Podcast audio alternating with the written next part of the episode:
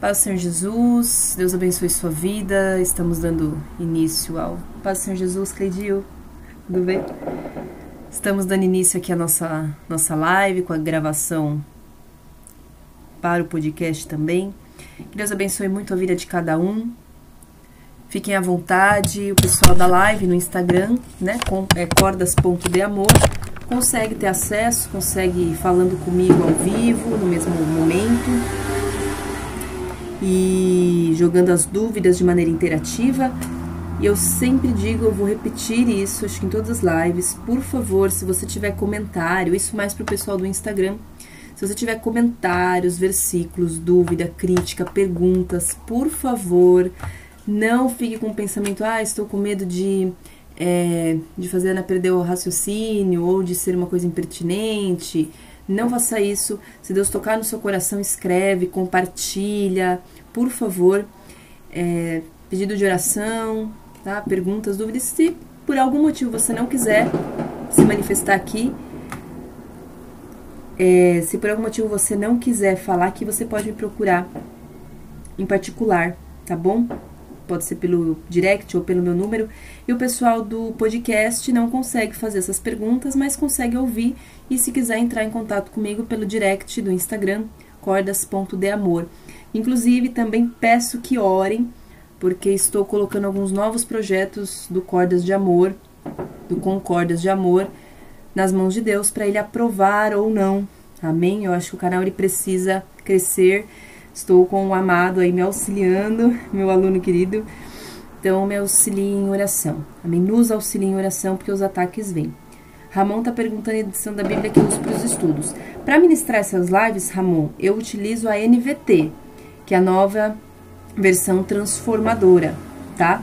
Eu utilizo mais porque nem sempre quem está nas lives tem muita facilidade de compreensão da Bíblia, porque a Bíblia é um livro difícil de ler no sentido da língua portuguesa, daquelas traduções mais antigas, né? Como a Almeida Revisada Corrigida, Almeida Corrigida, Almeida Revisada e Atualizada, enfim.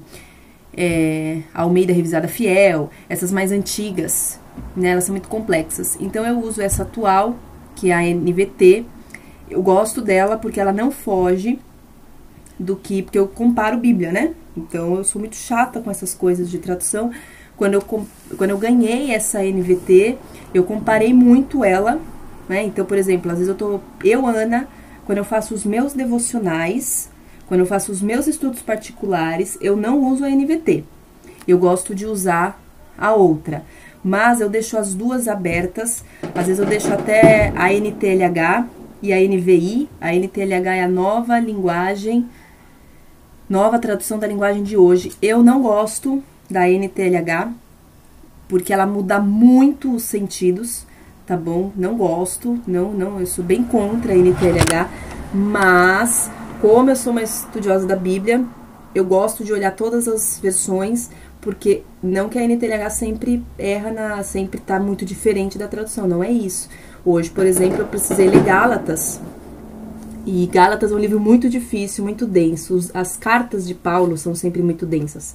Gálatas, Romanos, Coríntios, inclusive são livros que a gente às vezes dou uma fugida, porque é de uma densidade que eu falo, meu Deus, eu não tô entendendo nada.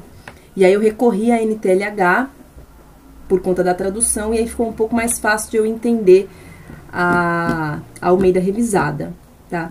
Mas para ministrar as lives eu utilizo a NVT para facilidade de quem está ouvindo. Mas se você, se alguém pedisse uma recomendação, eu sempre recomendo as mais antigas, tá bom? É... Ok? Bom, e é isso. E vamos lá. Bem, se tiver mais alguma pergunta, fica à vontade, ok? E vamos lá. Pai querido e amado, muito obrigada, Senhor, por esse momento. Obrigada, Espírito Santo, por por estar aqui. Eu te convido para estar aqui comigo. Eu te convido para estar com cada pessoa que está ouvindo esta live, Senhor. Muito obrigada. Eu louvo o teu nome. Eu preciso do Senhor. Eu reconheço a tua, pessoa, a tua presença, Pai. E peço muito que abençoe nossas mentes, nossos corações, nos ajude a aproximar de Ti, a ter força, Senhor Jesus, para vivermos no mundo, Pai. Tenha misericórdia de nós, da nossa realidade. Pai, que os nossos corações sejam fiéis, corações servos, corações aptos a receber a tua palavra. Nesse momento que a gente tem o coração, Deus, fértil para a tua semente, Jesus. Usa-me, instrua-me, me ajude a passar adiante a tua palavra no nome de Jesus. Amém. Amém? Olá, Eli! Paz, Senhor Jesus, bom te ver. Só você tá aí, Odi, também? Quem estiver contigo, Deus abençoe muito a vida de vocês. Bom, vamos lá então. Eu peço desculpas pelo barulho, é, mas tá muito calor, gente. Não dá para deixar minha janela aberta, não tem ventilador. Então, às vezes, acho que a gente vai ouvir uns barulhinhos de carro aí. Inclusive o pessoal do podcast também, tá? E tá tendo fogos, não sei se teve jogo, não sei se quem que venceu. Aí esses fogos geralmente é Corinthians, né? É... não sei se teve.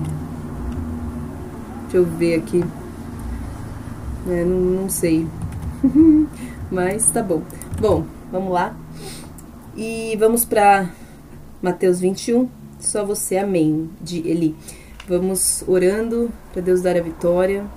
E se precisar de alguma coisa, eu estou aqui, tá bom? Receba os seus ok, os seus améns todos os dias das mensagens, tá? Mas qualquer coisa pode me mandar mensagem. Oi, Dália, paz do Senhor Jesus. Deus abençoe sua vida. Bom que você está aqui, permaneça até o final, amém, se for possível. E, e logo eu faço estudo sobre o batismo, tá bom, Darly, que você me pediu. E vamos lá.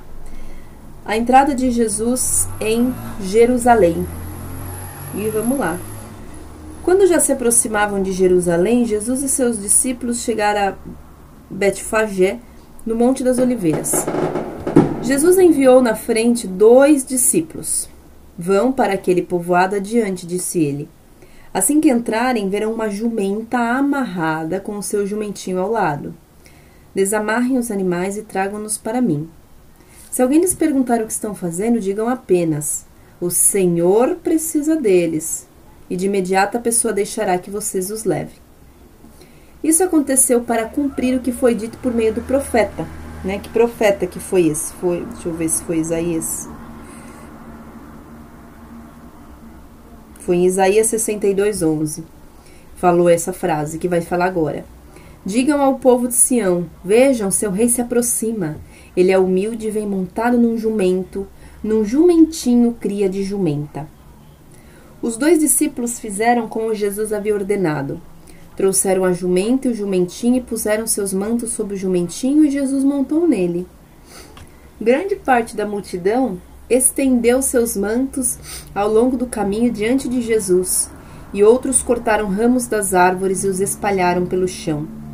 E as pessoas, tanto as que iam à frente como as que o seguiam, gritavam: Hosana, filho de Davi. Bendito é o que vem em nome do Senhor. Hosana no mais alto céu.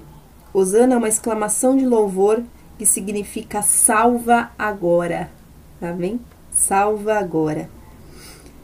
Quando Jesus entrou em Jerusalém, toda a cidade estava em grande alvoroço. Quem é este? perguntavam. A multidão respondia: É Jesus, o profeta de Nazaré da Galileia. Hum. Essa passagem ela me emociona muito por dois motivos. Primeiro, porque ela está anunciando que o, o dia da crucificação de Cristo está chegando e também porque na verdade ela anuncia a entrada do rei, né? A entrada de Jesus em Jerusalém. Em outras versões é a entrada triunfal de Jesus. É, existem, acho que se eu não me engano é isso. E porque exatamente isso, Jesus ele está entrando de uma maneira muito triunfante naquela cidade, em Jerusalém. Hum, deixa eu ver aqui. Passei. a entrada triunfal de Jesus em Jerusalém. Isso é profético porque, se a gente voltar um pouquinho na história, Jerusalém é a cidade amada, né? Tanto que a Bíblia fala, quando a gente estudar Apocalipse, a gente vai ver isso. A palavra vai falar que Jerusalém é a cidade amada de Deus que vai descer do céu. Hum. Inclusive existe polêmicas. Algumas pessoas falam que Jerusalém está no céu e outras falam que Jerusalém vai descer do céu, que vai ser aqui onde nós estamos né? Que aqui, que aqui tudo vai ser destruído. Apocalipse vai falar que não ficará pedra sobre pedra, salvos vão para a glória, não salvos vão para o inferno. Então, essa separação, mas a questão do, da cidade, Senhor Jesus, Companhia Connect. Deus abençoe. É, seja bem-vindo também. Hum, não sei se você puder pôr seu nome. Deus abençoe sua vida. Então tem essa contradição de alguns falam que desce, outros falam que é no céu, enfim. Depois a gente vai ver melhor sobre isso, tá? E é uma coisa meio profética isso que Jesus está falando. Por quê? Jerusalém é aquela a cidade abençoada que Deus criou para si com o seu povo. E tanto que em Apocalipse vai falar dessa nova Jerusalém. Hum? É como se tivesse várias cidades no mundo e Deus falasse: "Ah, eu estou separando para mim São José dos Campos, por exemplo. São José dos Campos é a nova Jerusalém, é a cidade que vão morar todos os salvos e santos. É mais ou menos isso que a palavra está dizendo. Então, quando Jesus entra em Jerusalém, aqui está, tanto que a gente leu, se não me engano, na live da semana passada, que Jesus olhava para Jerusalém e chorava. Não sei se a gente leu ou se eu li durante a semana.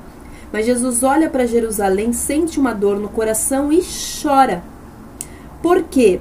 Jerusalém é o povo aqui na terra, né, nesse momento, não de maneira espiritual, mas de maneira natural. Jerusalém é o povo que Jesus veio, né, onde estão os judeus.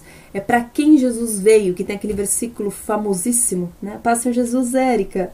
Vamos ver você aqui. É... Depois você só fala comigo no, no WhatsApp pra gente falar do pão. Amém? Do pão de amanhã. Falei com a Jo, mas não sei se ela falou contigo. Amém? A gente tem que resolver se você não puder ver amanhã cedo. A gente tem que resolver hoje ainda. Enfim, se for fazer, né? É, então depois fala comigo no, no WhatsApp.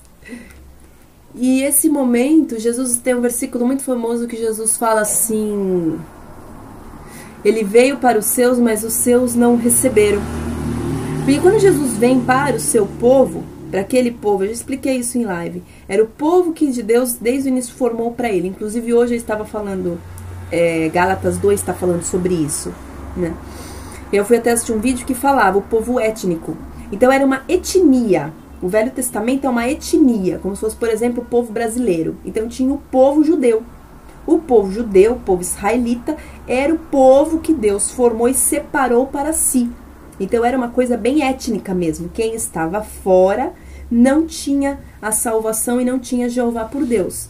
Poderia entrar?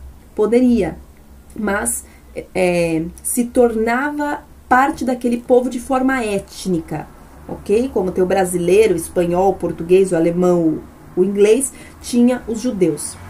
Quando Jesus vem, quando Jesus vem aqui, morre, é, cru, crucificado e vai para é, res, é é? Tem a ressurreição, agora falhou o português aqui. Tem a ressurreição que, que ele faz através da morte? Ele une o mundo inteiro, multiétnico, né? Achei muito legal essa palavra que eu ouvi hoje num vídeo. Multiétnico. E isso é muito interessante, porque agora todo mundo pode fazer parte. Antigamente não, né? E inclusive para fazer parte dos israelitas, antigamente Velho Testamento. Inclusive para se fazer parte dos israelitas, era necessário que se cumprisse vários, se cumprissem vários pontos de lei. Né? Então você tem que fazer isso, isso, isso, isso, isso, você fazendo, que nem entrar numa gangue, você tem que apanhar para entrar na gangue. É, a pessoa tinha que passar. Então, por exemplo, você quer se tornar israelita, você tem que guardar o sábado, não pode comer certos alimentos, passa pela circuncisão, quer retirar a pele do prepúcio do pênis, todas essas questões. Quando vem para o Novo Testamento, já não se faz mais nada disso. Porque agora a salvação já não pertence a um único povo, mas a todos aqueles que creem em Jesus Cristo. É isso. A salvação é pela crença. Você crê em Jesus, beleza, você já é salvo, ok? Você crê de coração e você confessa com a sua boca. Então, quando Jesus está nesse momento de entrar em Jerusalém, ele está profeticamente falando que ele está adentrando nesta cidade. O rei está na cidade de Jerusalém, a cidade dele. Né? E aqui muitos estão aclamando o rei, é aqui que se cumpre a profecia de que Jesus é o rei. Por que, que no início Jesus era perseguido lá quando era bebezinho, ainda no ventre de Maria? Porque eles entendiam que o rei ia realmente sentar no trono, lá de Herodes e tudo mais. E não é. Jesus é rei do mundo, é rei da vida espiritual. Amém? Então, é, nesse momento, Jesus está entrando nesta Jerusalém. E se a gente compreender como que, quando eu leio uma passagem como essa, eu olho para mim, eu olho para o meu coração e eu me pergunto se eu estou aclamando e louvando a entrada de Cristo no meu coração. Porque quando a gente aceita Jesus, é que a cidade abre as portas para Cristo entrar. Quando a gente aceita e recebe Jesus na nossa vida, no nosso coração, é sempre uma festa.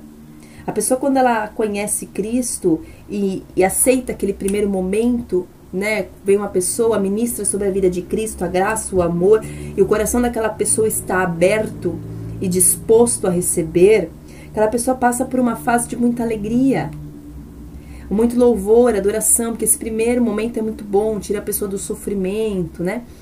Ah, deixa numa fase de êxtase esse essa primeira fase. Tanto que a gente sempre fala muito, não deixa o primeiro amor esfriar. E, e Apocalipse vai falar isso. Ele vai ter um momento lá que são sete cartas para sete igrejas, e uma das igrejas, se eu não me engano, é Tiatira, se eu não me engano, vai falar: Eu tenho contra você que deixou o primeiro amor. Então, como a gente tem que tomar cuidado com o primeiro amor? Primeiro amor, a gente quer fazer tudo correto, certo? A gente faz exatamente isso que o povo está fazendo: exalta, engrandece, deixa tudo perfeito, quer fazer tudo maravilhoso. Só que aí depois a vida vai acontecendo, as coisas vão se mostrando, as lutas vão vindo e muitas pessoas acabam não continuando na caminhada. Amém? E aí vai continuar aqui falando que Jesus purifica o templo. Então Jesus entrou na cidade e agora ele vai para o templo. Então Jesus entrou no templo e começou a expulsar todos. Esta passagem ela é polêmica, né? Que ali estavam comprando e vendendo animais para os sacrifícios. Derrubou as mesas dos cambistas e as cadeiras dos que vendiam pombas, dizendo: as Escrituras declaram: Meu templo será chamado casa de oração, mas vocês os transformaram num esconderijo de ladrões. Os cegos e os coxos vieram a Jesus no templo e ele os curou. Vou parar aqui no 13, versículos 12 e 13. As pessoas, elas, inclusive muita gente às vezes, é, usa dessa passagem para criticar Jesus, falando que ele era irado, né? Que ele até ele se estressou, até ele irou. A gente tem que partir de um princípio que Jesus sempre é justo e correto, ok? A gente tem que partir do princípio. Sempre que nós vamos fazer um julgamento das ações de Cristo ou do próprio Deus, nós precisamos fazer isso partindo da verdade da Bíblia. Então, se Deus é bom, é justo, é correto e benigno, o que ele fez não é errado. E a gente tem que começar a compreender o que, que fez Jesus fazer e como ele fez. Então a palavra nos dá base para fazer um julgamento correto. É diferente, por exemplo, vou dar um exemplo meu. Sou conhecida por ser muito calma. Mas eu posso em algum momento me estressar e ter raiva. Esses dias um aluno meu, eu tô tentando montar aqueles cubo mágico, sabe? um aluno meu, não, um aluno da escola, não é meu que eu não dou aula pra ele. Mas um aluno lá da escola virou pra mim e falou assim: Professora, você é tão calma e não se estressa com a gente, mas você se estressa com o cubo mágico? Por quê? Eu sou humana e julga-se o humano como pecador, alguém que quando se irrita, se estressa e erra por isso. Ele veio num sentido de julgamento. Como assim? Né? Tanto que quando a gente se irrita, se estressa, perde as estribeiras, a pessoa julga e questiona né, as ações. Tudo bem, porque nós somos humanos e a base do ser humano é se irar muitas vezes até de forma injusta, ok? Mas Jesus não. Jesus não é injusto. Então, o que o leva a fazer isso? A palavra vai dizer, tem um versículo que diz assim: irai mas não pequeis. A palavra também vai ter um outro versículo é, que vai falar: não se irem nem se vinguem. Alguma, é, é, não é o versículo exatamente dessa forma, tá? Mas eu não me lembro dele agora. Mas Deus fala assim: é, não se irem, deixem a vingança comigo, eu sou o que se vinga. Por quê? A ira está acompanhada da vingança. A ira está acompanhada do fazer a justiça. Vai ter um versículo que Jesus fala assim: Eu julgo, né? ele fala não julguem, mas eu julgo porque o meu juízo é verdadeiro, porque ele vem dos céus. O que isso significa? Nós, seres humanos, podemos julgar? Sim. Gente, existe uma moda atual do não julgar. Não julgue, não julgue, não julgue as pessoas. Mas a palavra de Deus vai ter versículos que nos permite julgar. Só que qual é o ponto de problema desse de, desse de falar isso é que o julgar tem que ser a partir do julgamento de Deus. Então vamos supor que, vamos supor, eu estou aqui nessa situação de Cristo, em que eu entre num templo e eu olho esse, essas pessoas vendendo coisas no templo. Vamos supor que neste momento eu passe pela fase do discernimento. Eu olho. O primeiro momento eu posso, eu vou ter uma sensação, que é o que acontece quando a gente vê algo. Eu olho, tenho a sensação. Raiva, ira, indignação, confusão, não sei, algum sentimento vem. E naquele momento eu posso começar a pensar: isso não está certo, é caso de Deus. Ah, mas essas pessoas precisam se alimentar e tem que ter um lugar para vender as coisas, ok? Este momento dos duplos pensamentos que nós passamos pelas dualidades humanas, eu preciso ter neste meio o discernimento. Amém? Então eu vou discernir.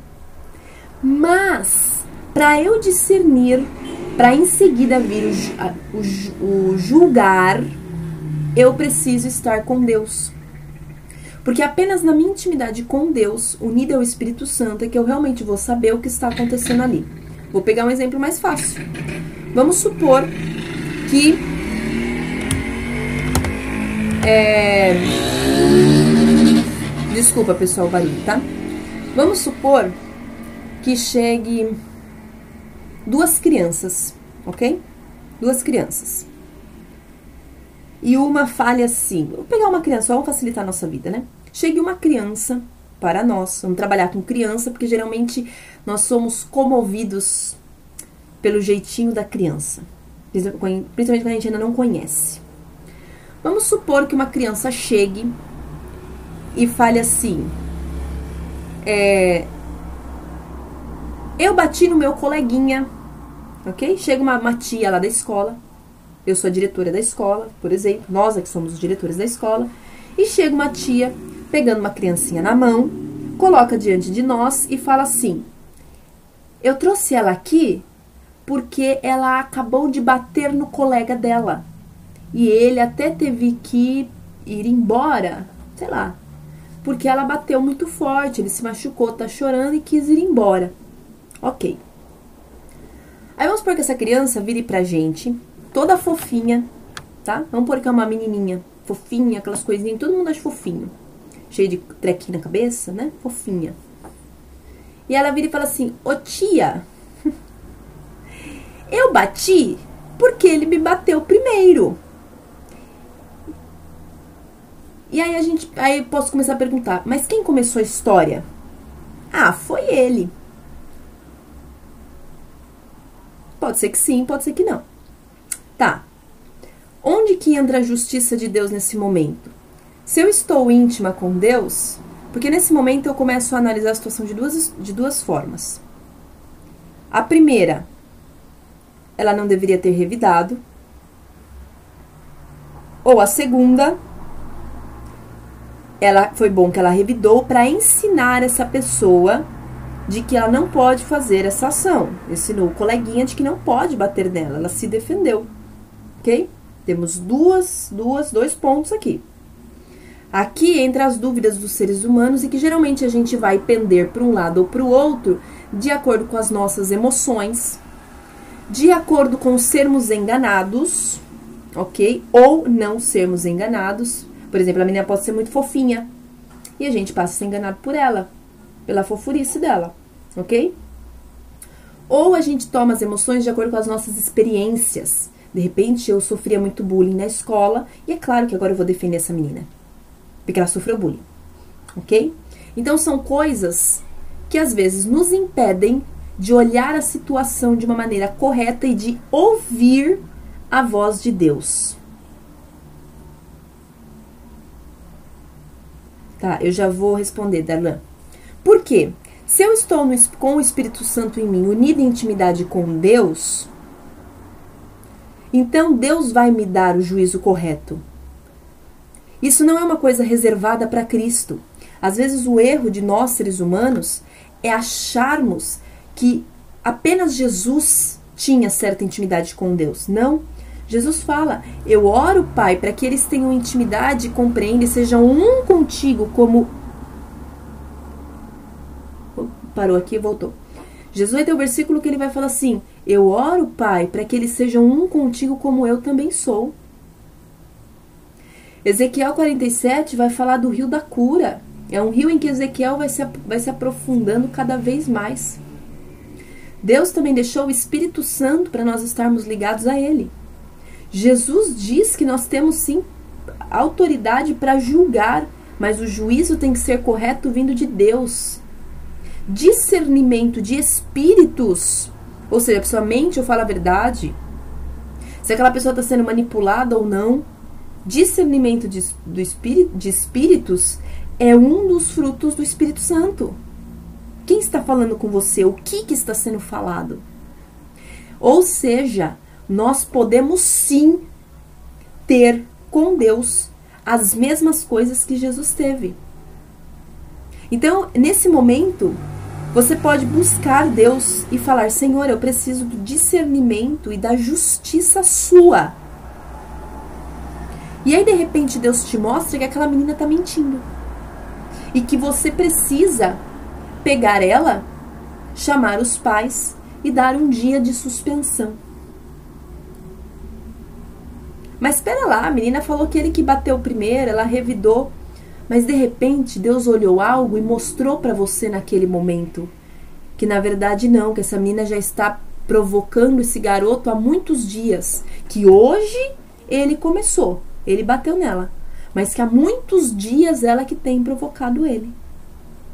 É um exemplo. Ana, isso não é possível. Teste. Deus não é um pai que faz separação. A diferença é que é plantio colheita. E ele dá de acordo com a nossa busca.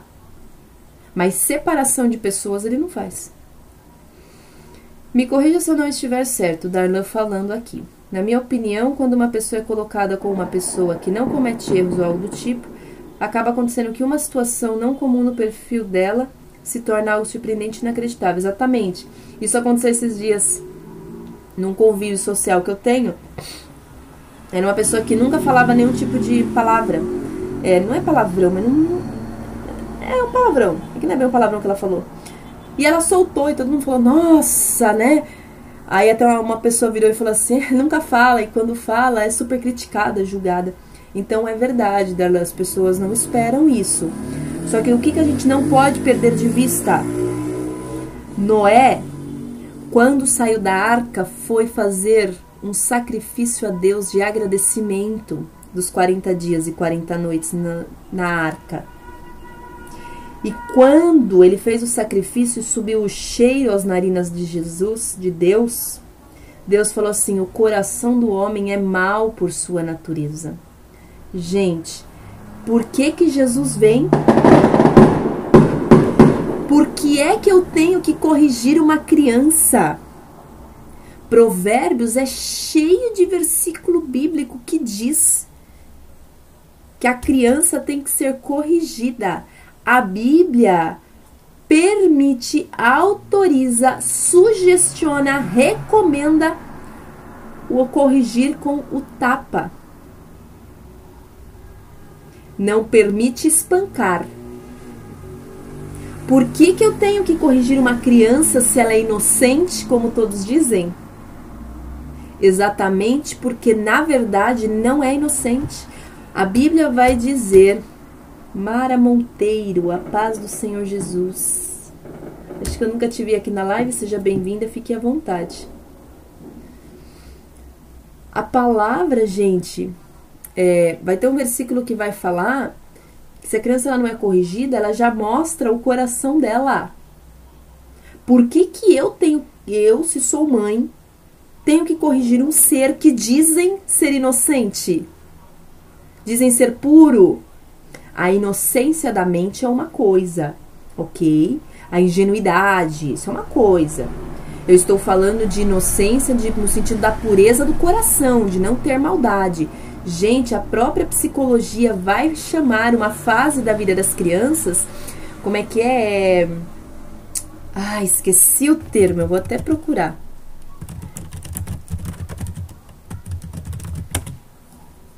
É um termo muito interessante que ele usa. Hum...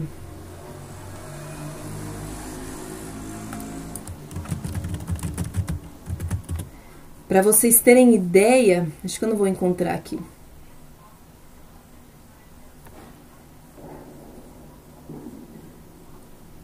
Não é pervertida. Eu sei que é um termo que a psicanálise vai se utilizar falando da maldade infantil.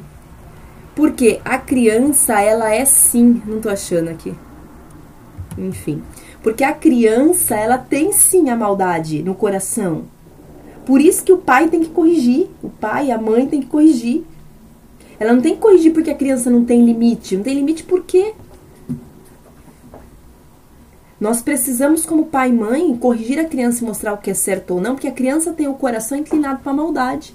A Bíblia vai falar que o próprio Jesus já nasceu em pecado. Por quê? O fato de nascer, né, que Jesus não pecou, Jesus é o único ser que não pecou, não teve pecado, mas nasceu em porque o nascimento em si já é considerado a Deus por estarmos aqui na terra um pecado.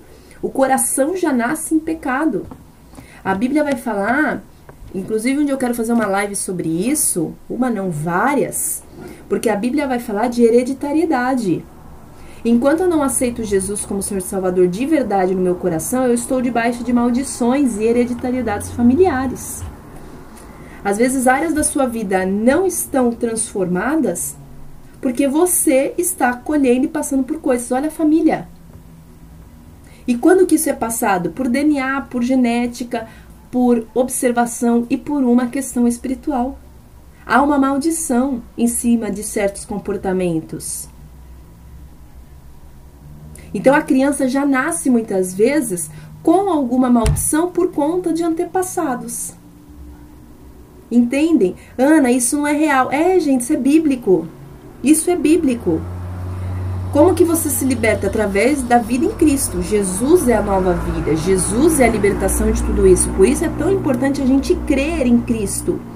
Ter fé em ele no, a Ele no coração e confessá-lo com a boca. Porque é somente Jesus que faz a gente quebrar essas coisas internas. Quem tem dúvidas é só olhar a história da família às vezes o tataravô traía, o bisavô traía, o pai traía e, a, e o, agora a pessoa atual, o filho trai. É só olhar. Ou um foi abusado, o outro na família também foi, o outro foi. O fulano lá atrás tem problema com dinheiro, o outro também, o outro também, o outro também. Coisas que a gente tem nessa nossa vida, às vezes a gente vai encontrar resposta olhando para trás. E Jesus é a, a possibilidade a esperança de transformação de vida. E quando que isso é passado? Na concepção.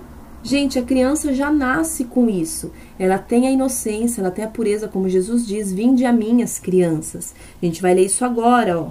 Os cegos e os coxos vieram a Jesus no templo e eles os curou.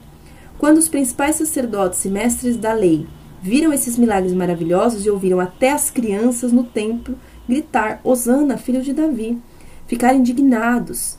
Está ouvindo o que as crianças estão dizendo? perguntaram Jesus. Sim, respondeu ele. Você nunca lê a escritura? Elas dizem: Ensinaste criança, bebês a te dar louvor. Então ele voltou a Betânia, onde passou a noite.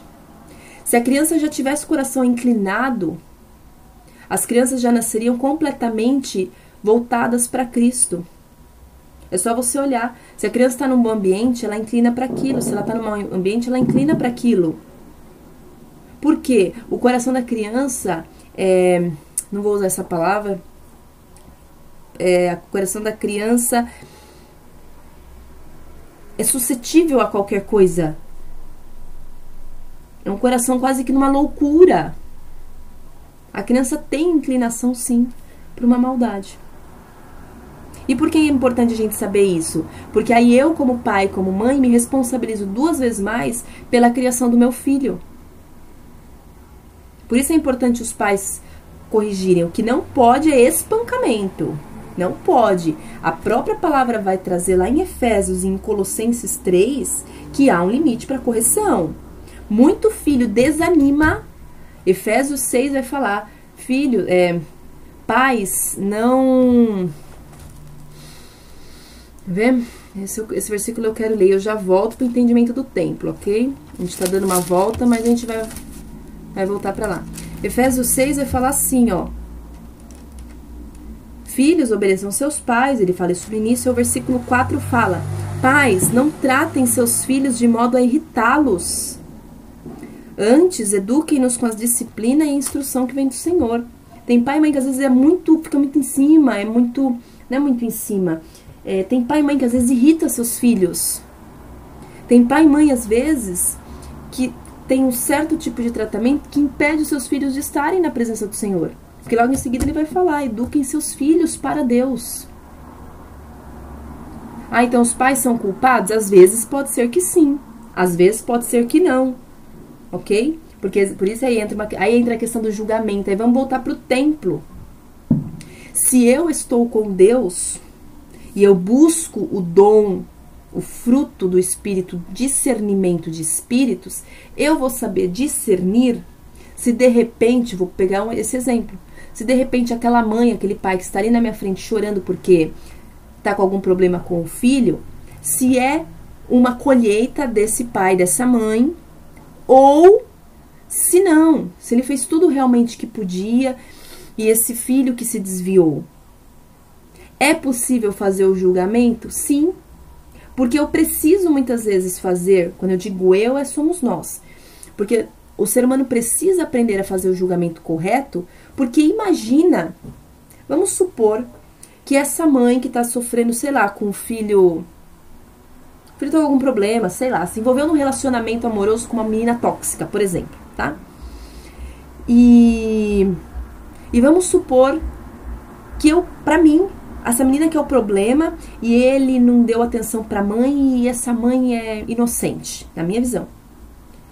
Se diante de Deus essa mulher foi uma mãe que não cuidou, vamos supor que na infância abandonou esse menino, não, não supriu, não cuidou, não esteve com ele, não ensinou, largava ele com as vizinhas, são exemplos, tá? Não tô, a gente não, não pode generalizar nem taxar nada, ok? É um exemplo. Vamos supor que ela sempre deixou o filho por aí, às vezes deixava em casa sozinha, viajar, sei lá. Esse menino criou uma carência emocional e foi agora com a primeira que apareceu, ele foi namorar e quer ficar com a menina lá. Se eu não se Deus não me mostra isso, eu posso virar para mãe e falar assim: "Calma, ele vai voltar. Ele que é um filho ingrato, você fez tudo o que podia."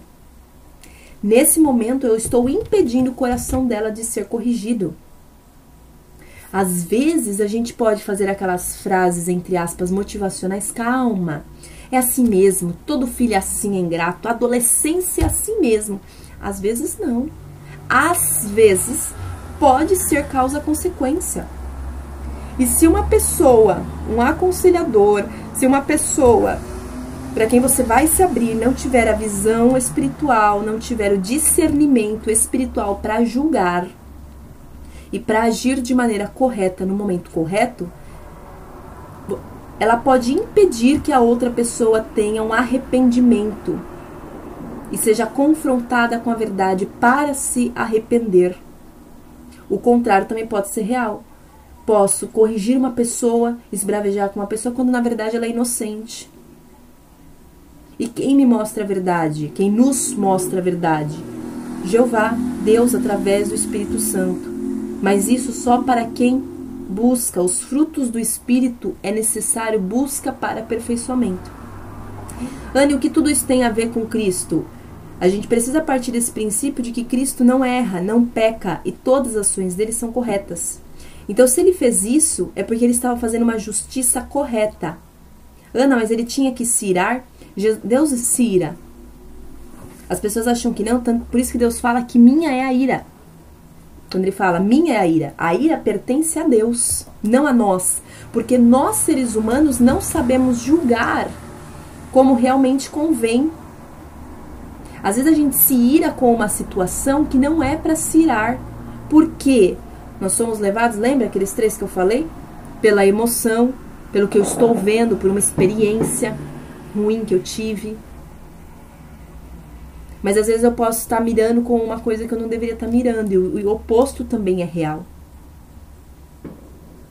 Aqui Jesus agiu da forma correta, porque aqui Jesus quis mostrar a ira de Deus. Porque quando Deus se cansa, a Bíblia fala, as pessoas às vezes não pregam esse evangelho e muita gente não gosta de ouvir que Deus castiga e que Deus se ira. A Bíblia fala que Deus castiga sim. O castigo não é ruim. Deus é amor, ele é graça, ele é perdão, ele é misericórdia. Mas o castigo está dentro do amor, porque o castigo de Deus é justo. Nós estamos acostumados a sermos castigados, às vezes até de forma injusta, pelos nossos pais, líderes, chefes, pessoas ao nosso redor. Mas se o princípio de Jeová é ser justo, até um castigo dele é justo e bom. Porque nos ensina, porque a Bíblia fala que o pai corrige aquele que lhe ama. Às vezes a correção é entendida como um castigo. Você vai ficar de castigo, vai ficar uma semana sem videogame. Aquilo ali realmente pode trazer correção para o coração de um filho. Por que não? Há amor no comportamento desse pai, dessa mãe. Algo ele quis ensinar. E de repente aquele filho nunca mais faz aquilo que ele fez. Por exemplo, a menina de repente nunca mais briga com o coleguinha. É, porque ficou suspensa o caso da menininha lá que eu inventei a história. Porque Deus é bom e justo. Então a ira dele também é correta. E Deus demora para se irar. Mas quando ele se ira, gente, não tem quem escapa da mão de Deus. Ai, Ana, esse evangelho é muito pesado, você tá ficando louca. Deus não é isso, Deus é amor. Gente, quem não consegue aceitar quem Deus é, precisa primeiro ler a palavra. Segundo, precisa criar uma intimidade com Deus, porque não vai ser eu ensinando, alguém falando que a pessoa vai acreditar. Isso é intimidade, isso é vivência com Jeová. E uma outra questão está trazendo a visão de Jeová para a visão de, de homem. Porque o ser humano é injusto, mas Deus não. O ser humano erra, Deus não.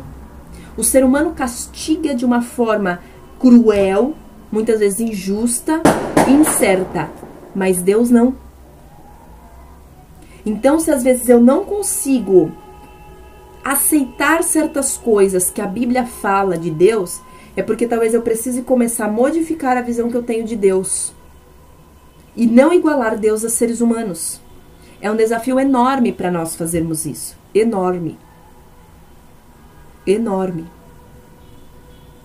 Que é um processo doloroso e difícil para nós seres humanos, processo de confiança em Deus.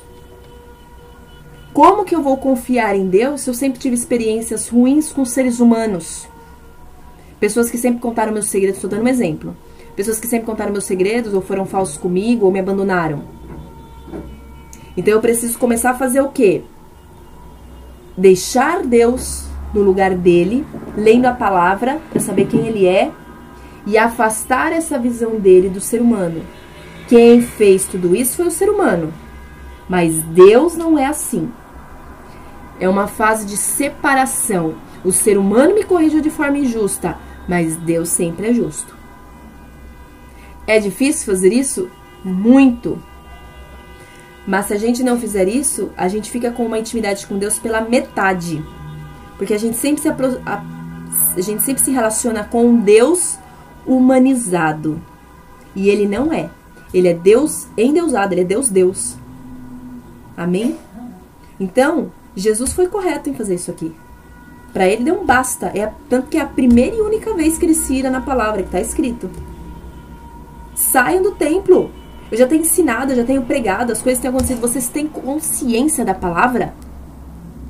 Vocês sabem tudo o que é verdade e o que não é? Jesus não está falando com o inocente aqui. Jesus está falando com um povo que tinha conhecimento da palavra, estava no templo. Templo é o quê? Lugar de oração, de adoração, de ensinamento de palavra.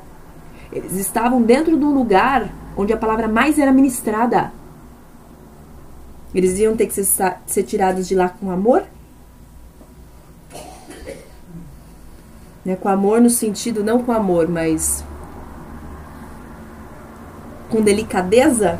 Ah, você pode sair, por favor? É que sabe, a, a escritura diz que vocês não podem ficar aqui vender. Eles já sabem. Jesus, nesse momento, tratou com um coração hipócrita. E com um coração hipócrita e endurecido, não adianta ter delicadeza. Pensa numa pedra. O que, que você faz para furar uma pedra? Você tem que ir muito forte, com uma espada muito afiada ou com um, cajado, um, um, cajado, um, um, um martelo, sei lá o que, muito forte. Por isso que para essas pessoas aqui veio tão dura.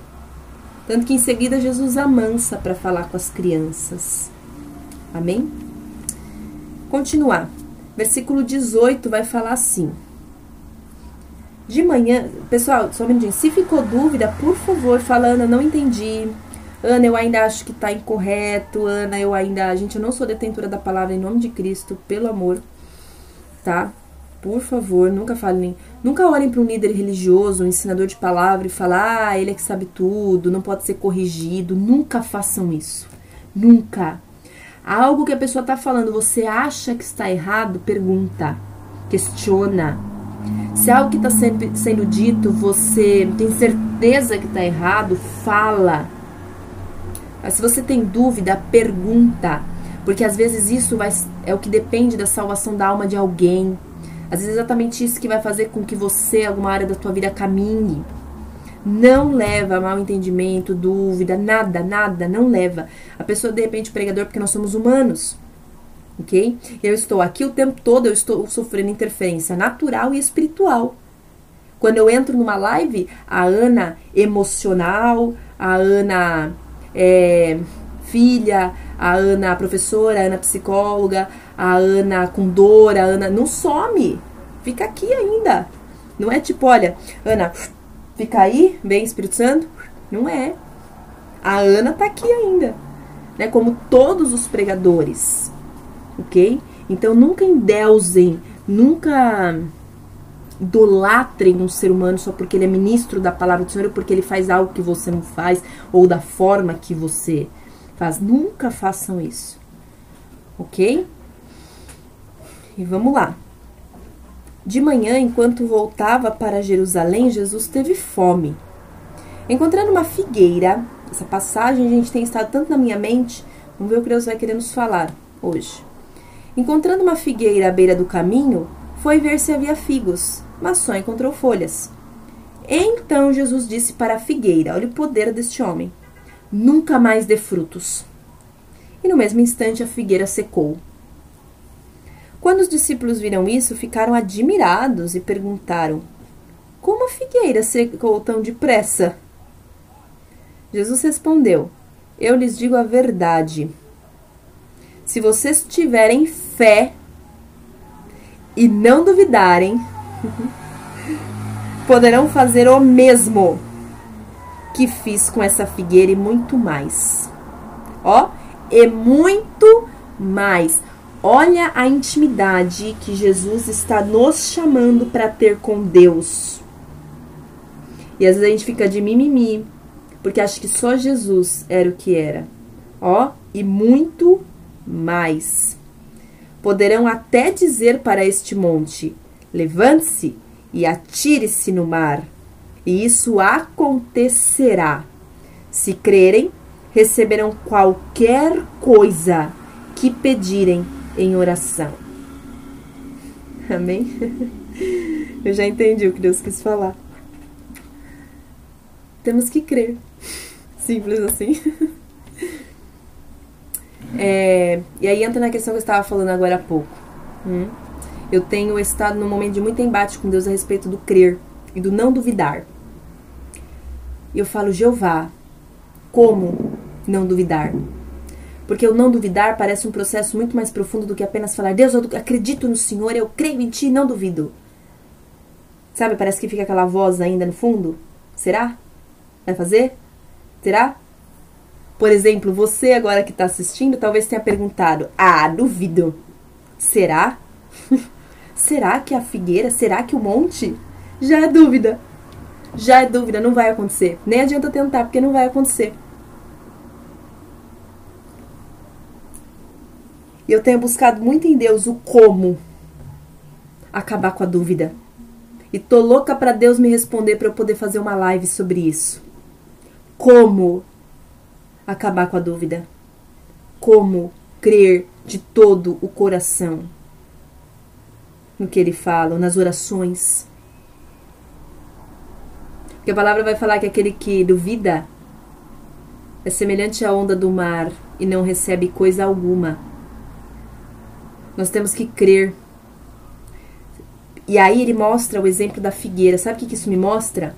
Que se eu virar para alguém e falar assim, tenha vida, e eu crer, a pessoa vai ter na hora. Se eu falar, sai agora o véu dos teus olhos e Jesus se revele para você, acontece na hora. Se eu olhar para você e falar assim, seja curado, é na hora.